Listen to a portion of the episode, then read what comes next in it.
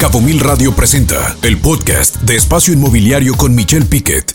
Y en este momento con un solo tema, el tema económico, y para mí es un placer y un verdadero gusto eh, platicar con el doctor Federico Rubli Káiser, quien es egresado del I T A M, del Instituto Tecnológico Autónomo de México, quien tiene amplia experiencia en el Banco Central Mexicano, mejor conocido también como el Banxico, y quien es asesor, fue asesor de la Junta de Gobierno del banco, entre otras posiciones dentro del mismo banco, y escribe en el periódico El Economista. Federico Rubli, Federico, ¿cómo estás? Muy bien, muchísimas gracias, con un placer de poder estar con ustedes y agradeciendo esta invitación. No, la invitación y el gusto es nuestro, la verdad, Federico, que podamos platicar sobre materia económica.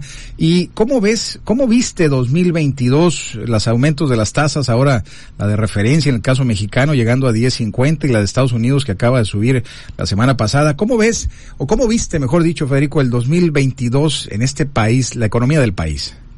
Claro, pues mira, me gustaría empezar diciendo que en términos de la actividad económica, dos mil veintidós eh, pues va a cerrar mejor a lo que teníamos previsto todos hace algunos meses. Todavía hace algunos meses las estimaciones de la expansión del P I B para este año eran más o menos del uno punto nueve por ciento. Como se ve ahora, la expansión va a ser cercana a tres punto uno o quizás hasta tres punto dos por ciento. O sea, sí es una mejora, eh, digamos, en, eh, muy importante, ¿no?, en relación a lo que se anticipaba. Ahora, ¿por qué, el por qué de esta mejora?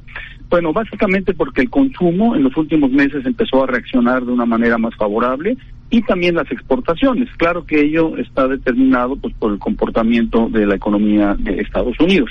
Eh, sin embargo, hay que ver esto con mucha cautela, porque eh, mucho de este impacto, de este crecimiento a tres punto uno, a tres punto dos, se debe al efecto rebote que se había negado el año pasado. El año pasado, después de la recesión del veinte veinte, esperábamos un rebote mucho más significativo de lo que fue el crecimiento del cinco por ciento del P I B del año pasado. Entonces, de alguna manera lo que estamos viendo es este rebote rezagado, este rebote retrasado que se está dando. ¿Y por qué digo que hay que verlo con cautela? Porque no representa realmente una mejora en las condiciones estructurales de la economía para tener un crecimiento pues más sólido, más fuerte, ¿no? Entonces, en ese sentido pues hay que tener mucho cuidado, ¿no? Ahora, eh, la otra gran variable que, que, que nos preocupa eh, para el cierre del veintidós, pues es obviamente la inflación.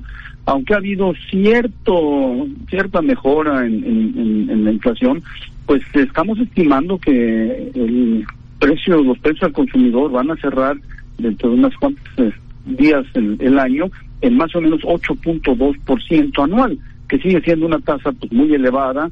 Eh, obviamente viene descendiendo del pico del ocho punto siete, ocho punto ocho que habíamos alcanzado hace un par de meses, pero sí sigue siendo una inflación muy elevada, ¿no? Y bueno, claro que el Banco de México ha hecho su trabajo adecuado en términos de que cuando la inflación es elevada, pues lo que tiene que hacer es precisamente iniciar con un ciclo de alzas en las tasas de interés, y por eso es que su tasa de referencia, pues en el último ajuste que fue el jueves, alcanzó eh, ya diez punto cinco por ciento eh, anual, ¿no?, en su tasa de referencia. Ahora, claro que es una tasa elevada, pero siempre hay que tener en mente que es pues el único instrumento que tiene a mano el Banco Central para poder combatir la inflación. Y si no hubiera hecho este incremento en las tasas, pues claramente las presiones inflacionarias serían muchísimo más elevadas, ¿no? Y mira, ahora, aquí... sí, adelante, sí, adelante. Sí. Ah, adelante, adelante, Federico. Bueno, me, me gustaría ver ver esto cómo, cómo nos pega para el año veintitrés, porque aquí va a pasar algo, ¿no? Desafortunadamente, este rebote, este mayor impulso que estamos viendo en la actividad económica para el cierre del veinte veintidós, no se va a trasladar hacia el año veinte veintitrés, pues básicamente por la razón que había yo expuesto, de que es un rebote, y ese rebote pues claramente se va se va agotando, pero sobre todo porque Estados Unidos va a entrar en una recesión. Es inevitable que Estados Unidos entre en una recesión, ¿no? Con la política monetaria, como lo han estado correctamente conduciendo con los ciclos de aumentos de tasas de interés, pues es inevitable que entre en una recesión. Sin embargo, hay que acotarlo. Esto va a ser una recesión en Estados Unidos que yo creo que va a ser una recesión corta, ¿no?, de una duración no muy larga, y tampoco va a ser muy profunda, quizás un par de, de trimestres negativos.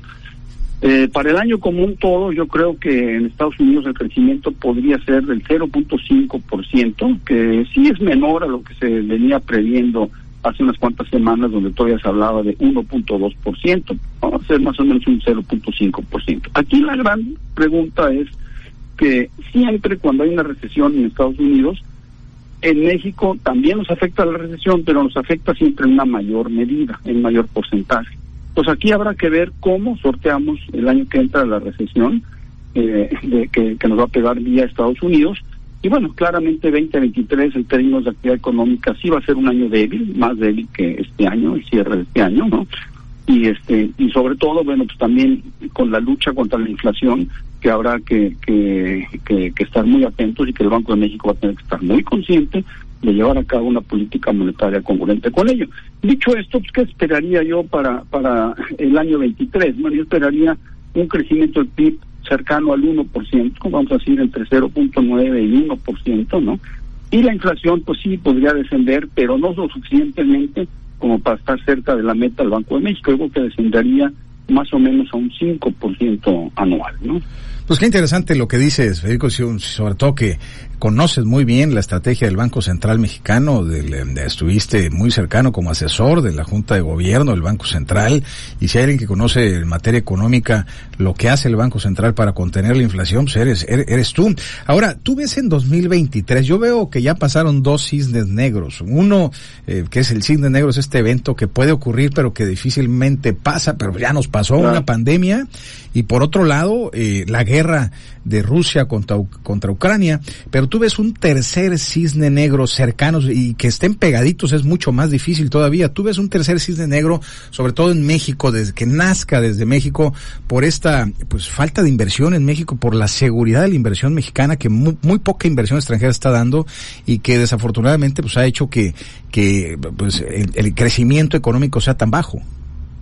Sí, yo vería eh, poco probable que se nos que significara un cisne negro, vamos a decirlo doméstico, no interno a México, porque las condiciones en México pues sabemos cuáles son, y eh, pues sabemos que tienen que mejorar, y son las que no han estado mejorando, sobre todo como lo mencionabas, eh, la, la, los niveles de inversión, o sea, la inversión ha estado muy deprimida durante toda esta administración, prácticamente iniciando con el dos mil dieciocho, y pues no se ven perspectivas de que la inversión pueda mejorar.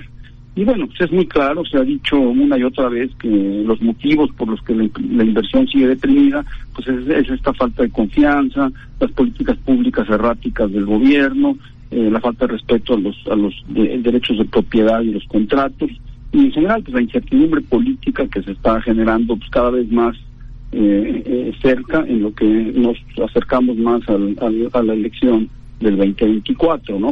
Entonces yo no diría que esos van a ser cisnes negros, pero sí van a ser variables que constantemente van a estar presentes, determinando las expectativas, y sobre todo pues la confianza y la incertidumbre que podamos enfrentar tanto las empresas como los consumidores, ¿no?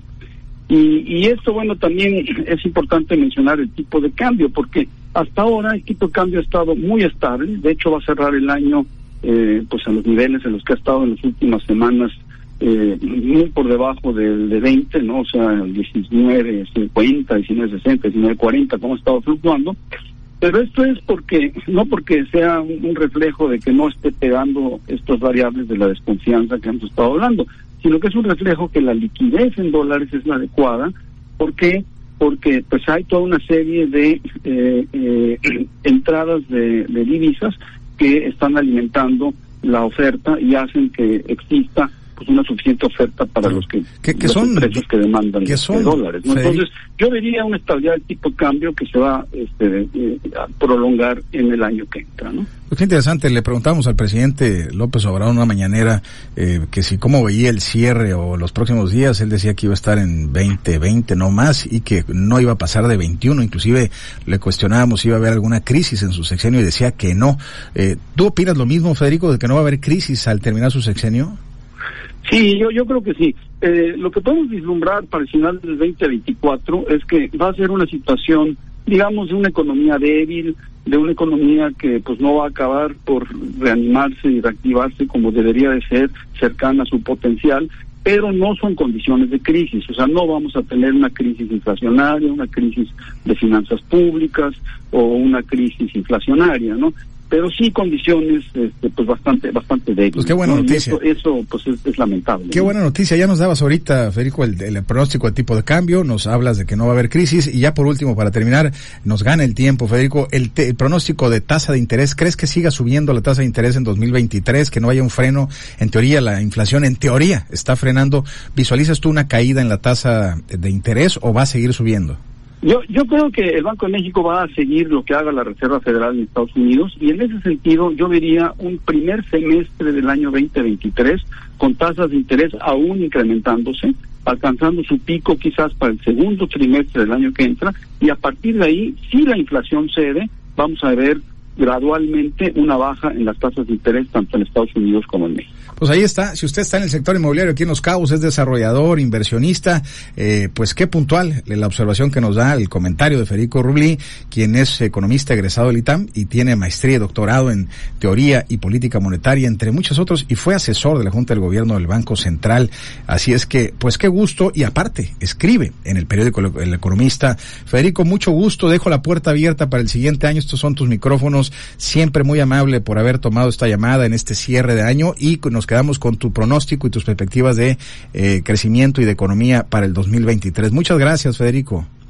Al contrario, muchísimas gracias a ti y bueno, pues a todo el auditorio, unas felices fiestas de fin de año y un buen año veintitrés. Igualmente para ti. Un abrazo y felicidades nuevamente. Muchas gracias. Vamos a un corte. Al Regresamos. Gracias. Hasta luego. Escucha Espacio Inmobiliario con información de valor todos los lunes de dos a tres de la tarde por Capomil Radio noventa y seis punto tres. Siempre contigo.